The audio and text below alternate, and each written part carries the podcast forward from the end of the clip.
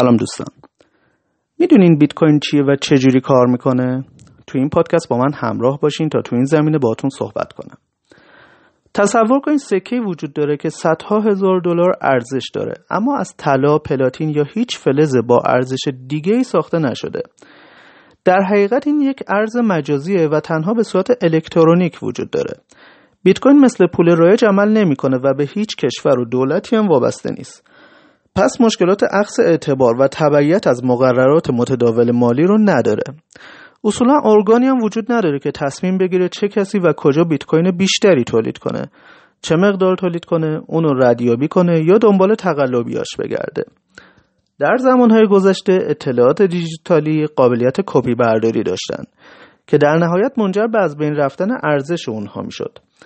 به همین دلیل هم دانشمندان علوم کامپیوتری به این فکر افتادن که چیکار کنن که تا داده ها قابلیت کپی برداری نداشته باشن، یا اینکه داده ها فقط از طریق یک شخص به شخص دیگه‌ای منتقل بشه. پول دیجیتال جواب تمام سوالاتی بود که در نهایت به وجود اومد.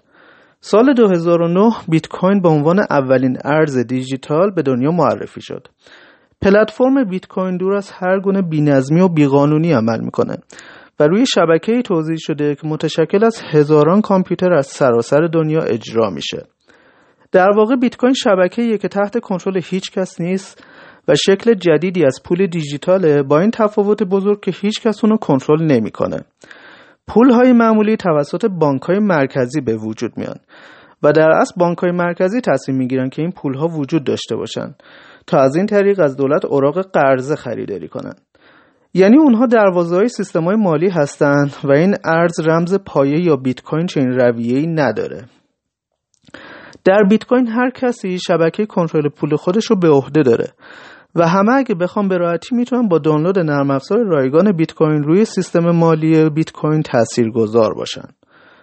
بیت کوین توسط نرم افزارهای رایانه‌ای که در سراسر جهان مشغول حل مسائل ریاضی هستن تولید میشه.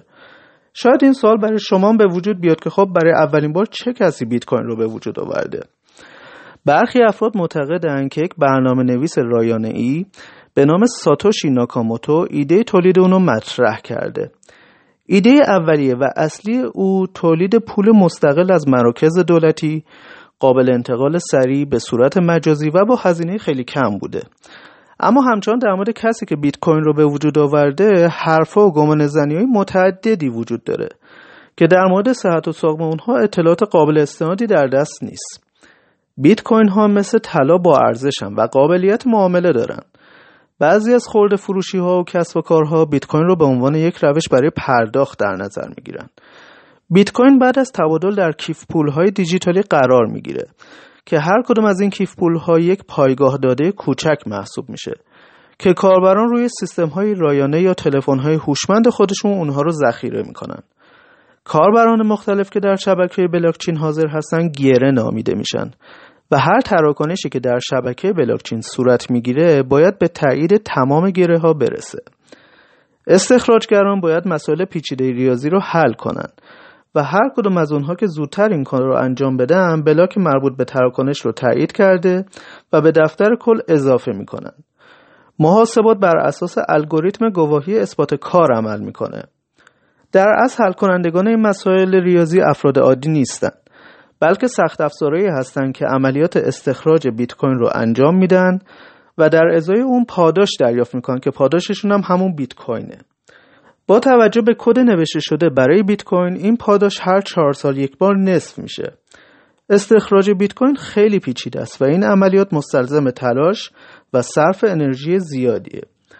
بازار رقابتی بیت کوین عرصه رو برای ورود افراد جدید و کسب سود برای اونها تنگ کرده.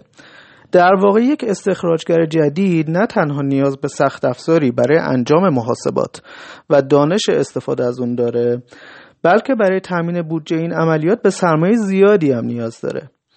بیت کوین چندین ویژگی مهم داره که تاکنون به چند مورد از اونها از جمله اینکه توسط هیچ نهادی کنترل نمیشه و در اصل بدون مرکز و غیر متمرکزه اشاره کردیم. معمولا بانک‌ها در دنیا شما رو اجبار می‌کنن تا با تشریفات قانونی یک حساب بانکی باز کنید در حالی که کمتر از یک دقیقه بدون هیچ پرسش و پاسخی، بدون هیچ کارمزد و هزینه‌ای میتونید یک کیف پول بیت کوین نصب کنید. جزئیات تمام تراکنش‌هایی که ابتدا در شبکه انجام شده رو در بلاکچین که یک دفتر کل نگهداری میکنه. اگه یک حساب بیت کوین عمومی داشته باشی، تمام افراد میتونن به شما بگن که چند بیت کوین در آن آدرس نگهداری میشه. با این تفاوت که اونها نمیتونن صاحب اون رو تشخیص بدن یا به اونها دسترسی داشته باشن. بانک‌ها برای انتقال بین‌المللی پول مقدار زیادی از شما کارمزد دریافت میکنن. اما بیت کوین اینجوری نیست. البته بیشتر اوقات به دلیل شلوغی شبکه انتقال مقادیر کم بیت کوین به صرفه نیست. کارمزد تراکنش بیت کوین هم ثابت نیست و بر اساس شلوغی شبکه کم یا زیاد میشه. یکی از مشکلات اساسی ارزهای سنتی هم اینه که دولت میتونه تا جایی که بخواد اونو چاپ و ارائه کنه. یعنی اگه وضع اقتصاد خوب نباشه، دولت میتونه پولهای تازه چاپ شده رو به اقتصاد تزریق کنه. تورم یک مشکل اساسی جامعه امروزی به حساب میاد و مهار تورم کار خیلی دشواریه.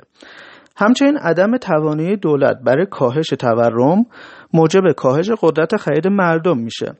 اما بیت کوین به گونه‌ای طراحی شده که بیست و یک میلیون از اون وجود داشته باشه.